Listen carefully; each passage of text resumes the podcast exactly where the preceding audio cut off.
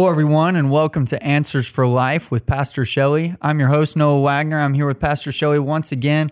We are glad to be back and glad to to tackle a, a topic that I think is near and dear to, to a lot of us that are that are listening that that listen to this podcast. Often we feel helpless, uh, especially when we're looking at and, and thinking about and praying about family members or friends that we have um, that are not followers of Christ. That's right. They're lost. Um, they're far from God, uh, and and we we feel helpless in those situations, and so we we don't know what to do.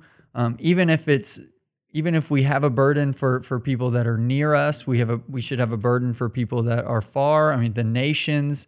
There are so many people that that are far away from God, and we would all agree that in the kingdom idea, the the Christian's focus should be prayer but how does prayer and praying for a lost person, how do those correlate? What is accomplished when we pray for the lost? Noah, that's a great question. We, you're right. We do feel helpless at times with our uh, loved ones and people we care about when we when they're lost and they're not following Christ. They're when they're unbelievers out there that uh, we want them to be saved. We wish we could grab them and pull them across the finish line, right. but you can't do that. It has to be their decision. And because of that, the closer we are to them, the more we hurt for them to find Christ. So, good question. What is accomplished when we pray for the lost? James 5 16 says, the prayer of a righteous man availeth much. We can say the prayer of a righteous woman mm-hmm. availeth much. So we know that prayer, the scripture tells us that prayer works. Oh, yeah. And I think prayer not only works, I think prayer is the sharpest knife, the best tool we have to win the lost. Oh, definitely, definitely. Uh, you know, we we always think we need to to pray, but we don't really know how prayer and and those things go together. We're not going to get into some the deep theological understanding of what prayer is. We might tackle that another day. But when we pray for the lost, what is accomplished? What what are we looking at? What is God doing uh, when we pray for lost people? Well, I'm going to share four things that I believe happens when we pray for the lost. Now, there could be more, and mm-hmm. Our listeners feel free to email us or re- reach out to us. And if, if you think of another, um, another way or other ways, but there's four things I want to talk about today that I believe happen when we pray for the lost.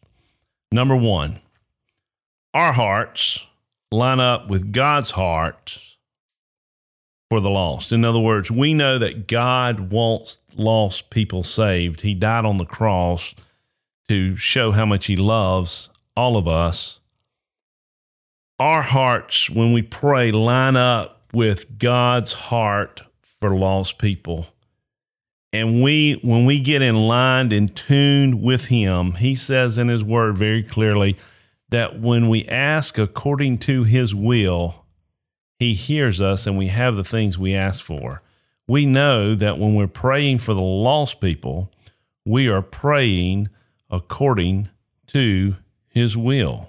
Yeah, it says in 1 Timothy chapter 2 verses 3 and 4, this is good and it is pleasing in the sight of God our savior, who desires all people to be saved and to come to knowledge of the truth.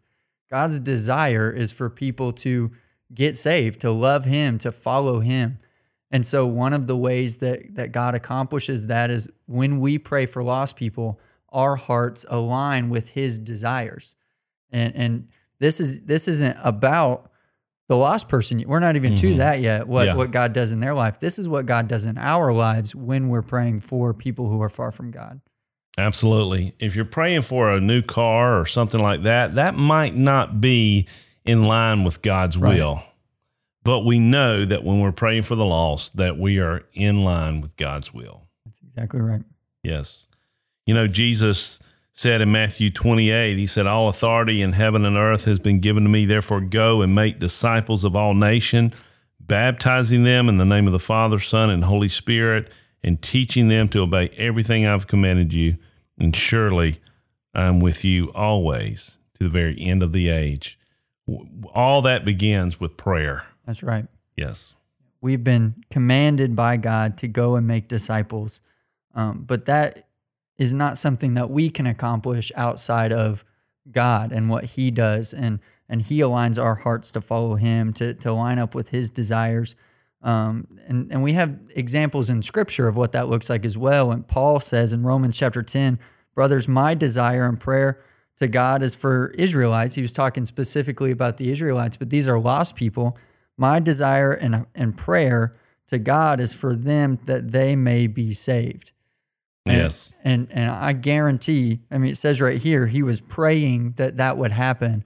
And then he did that with his actions as he, he went and, and shared the gospel. That's right. It, it, it led to action in his life as well.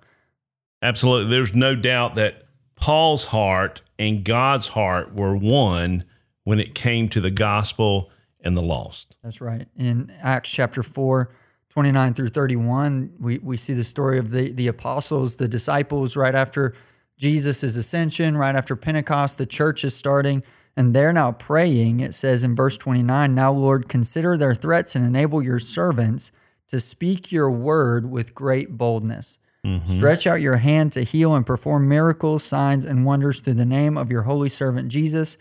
And after they prayed, they Wow. the place where they were meeting was shaken, and they were all filled with the Holy Spirit and spoke the word of God boldly. There you go. And it, all that happened after they prayed. They prayed. prayed, and then God moved in their lives, reoriented their hearts and their desires to follow after what God had desired, and the Holy Spirit filled them, and they did exactly that. They spoke boldly the word of God. the that leads us right into the second thing that happens, the second thing that is accomplished when we pray. I believe prayer releases the power of the Holy Spirit, which we just read that scripture. It releases the power of the Holy Spirit in the life of the unbeliever. I, I look at this way when I'm praying for a lost person, I believe the Holy Spirit falls on them and begins to speak to their heart. And we have scripture that speaks very clearly to what the Holy Spirit does when it when when it came to the earth. When Jesus left and the Holy Spirit came, there were some very clear words in John that tells us about the work of the Holy Spirit. Why don't you read that for us? That's right. Jesus is talking to the disciples at this time, and he's talking about uh, the Holy Spirit. He says, The Helper is coming. And then he says in verse 8 of John chapter 16, When he comes, when the Helper, when the Holy Spirit comes, he will convict the world of guilt in regard to sin and righteousness and judgment. In regard to sin, because men do not believe in me. In regard to righteousness, because I'm going to the Father where you can see me no longer. And in regard to judgment, because the prince of this world now stands condemned. So the Holy Spirit at that moment begins working in the life of these lost people, uh, convicting them of sin, uh, showing them what righteousness and unrighteousness is, uh, demonstrating to them judgment that that could be coming because of their sinfulness. And the Holy Spirit is speaking that into the heart of an unbeliever at the moment that we are praying for their salvation. We have the temptation sometimes, Noah, to debate unbelievers and try to win a debate so that they will come to our side and they'll throw in the towel, wave the white right white flag, and say, "Hey, you're right. Okay, now I'm going to become a Christian." It it doesn't work that way. The Holy Spirit has to do the heavy lifting. That's right. And the scripture is very clear that you just read that the power of the Holy, when we pray, we release the power of the Holy Spirit into the life of the unbeliever to do this work in their heart. Mm-hmm. It's not us with fancy words and debate skills to convince them to be saved. It has to be the Holy Spirit. That's right. We don't save people. We can't. We can't save people. Um, we don't control people's hearts. We don't control people uh, at all. You know, we just do the evangelism. And Scripture tells us that His word will not return void. God will, will bless that. Um, that's the first one, right? He He orients our hearts for, towards His desire. Then we go and do it. But we can't save people. It says in Ephesians chapter two, "For it's by grace you have been saved." and through faith and this is not from yourselves it's not a, it's not works it's a gift of god not by works so that no one can boast If, if we could if we could work and save other people, we would do it. Paul says that in in Romans, uh, I believe it's chapter nine. Right. You know, if I can if I could save these people, I would do it, but I can't. It's got to be the power of the Holy Spirit. So when we pray, the power of the Holy Spirit falls on that individual and and begins to orient their heart for the reception of the gospel and and shows them what is sin, what is what does it look like to be righteous, unrighteous, and what does judgment look like because of our sin.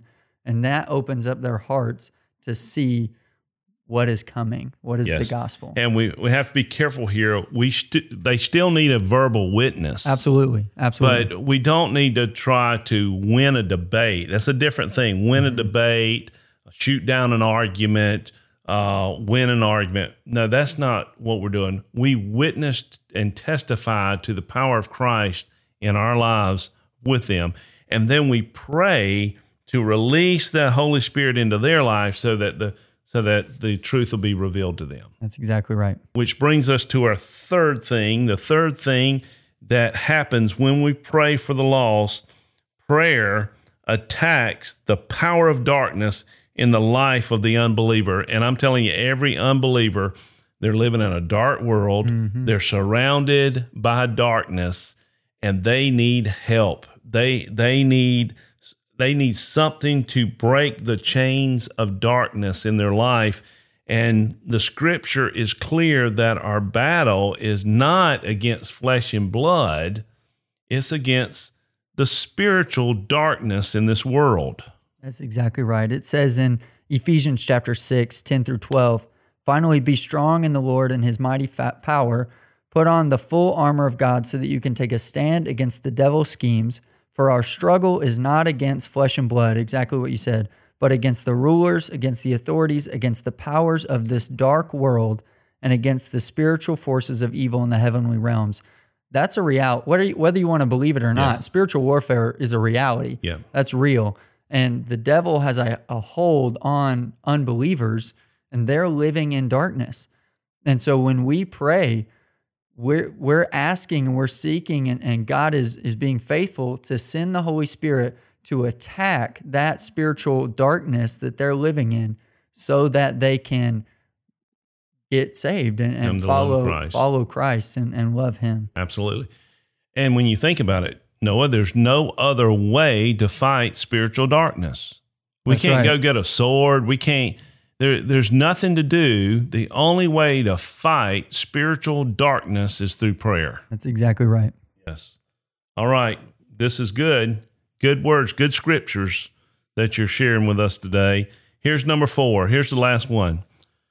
Prayer opens the eyes of the spiritually, spiritually blind. There are so many lost people, and the reason they're lost, they can't see Christ. Mm-hmm. They can't see the scriptures. They don't believe the Bible's true. They do not believe that Jesus is true.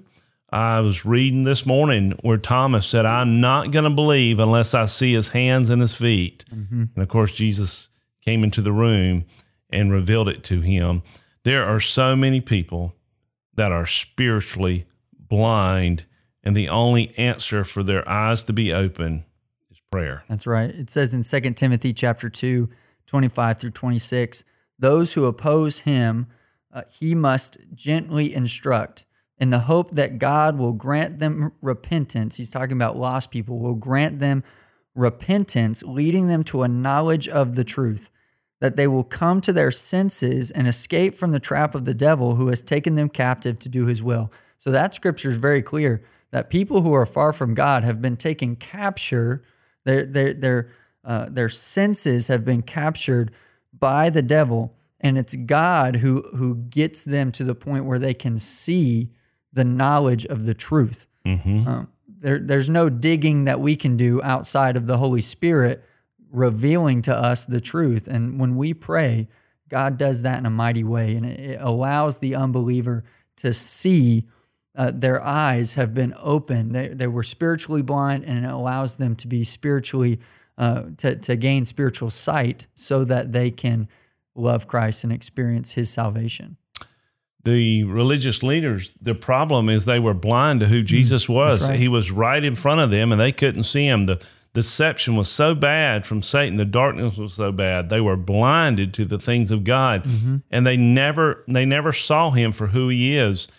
And the only way we have people today, loved ones, that are spiritually blind to the things of God, mm-hmm. and the only way to attack that is through prayer. That's right. And so in that scripture, we see God grants them the, the repentance leading to a knowledge of the truth. He, he opens their eyes to see. In John chapter 9, verse 39, Jesus said, For judgment I have come into this world so that the blind will see. In John chapter 15, 26, when the counselor, the Holy Spirit, comes, whom I will send to you from the Father, the Spirit of truth who goes out from the Father, he will testify about me. So you've got God, Jesus, and the Holy Spirit all saying the same thing.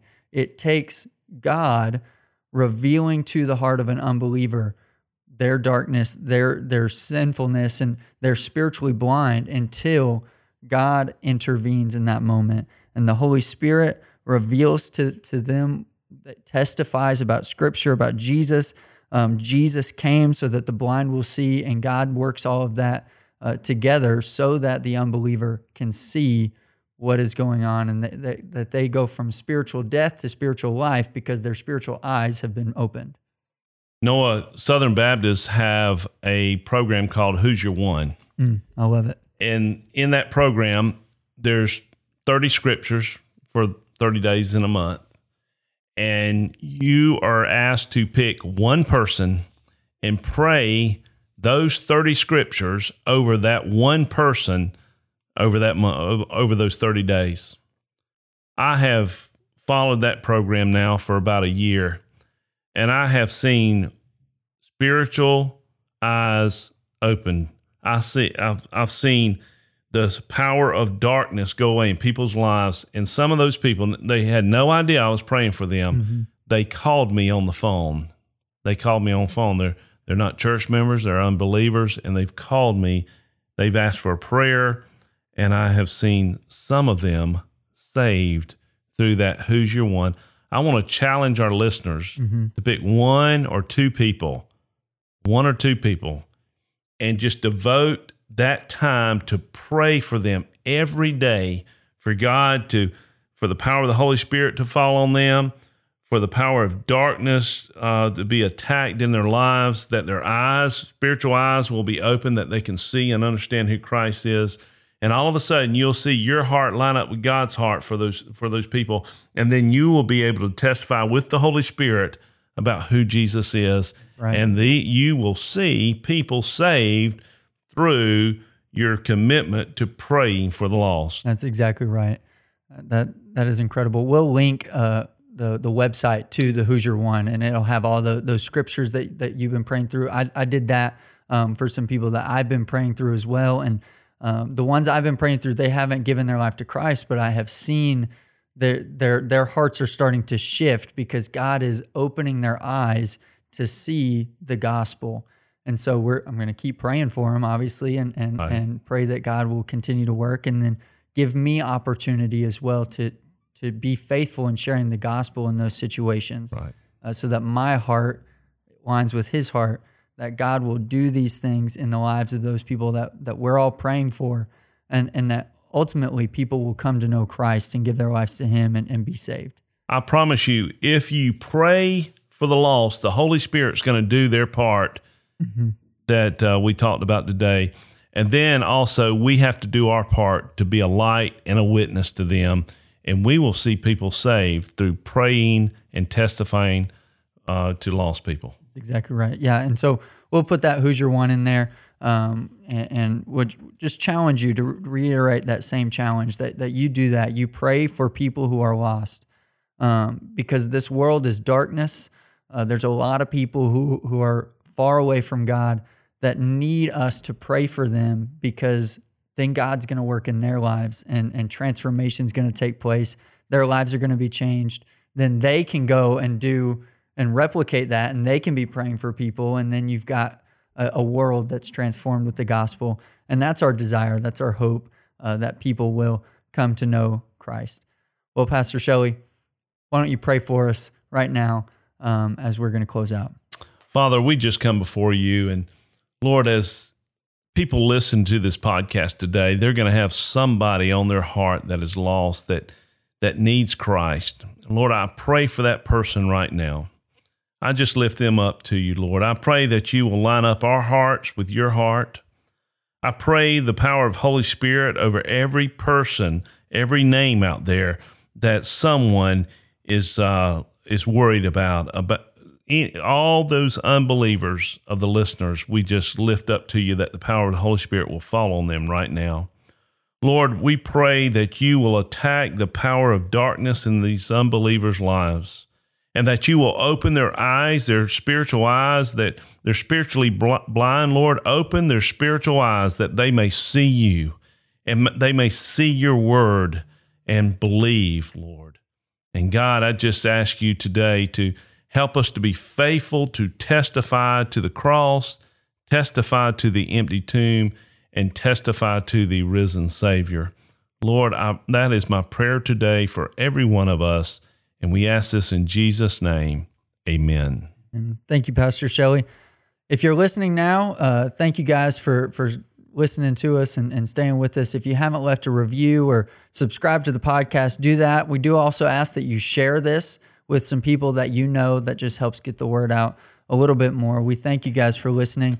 And, and Pastor Shelley, we're going to do this more often. Uh, we, we were talking before uh, we started recording about how we want to get back in here more often. So now it's on the air. We have to do it. So uh, stay tuned. we will we'll we'll get some more stuff out to you. Thank you guys for listening. And remember, Jesus is the answer.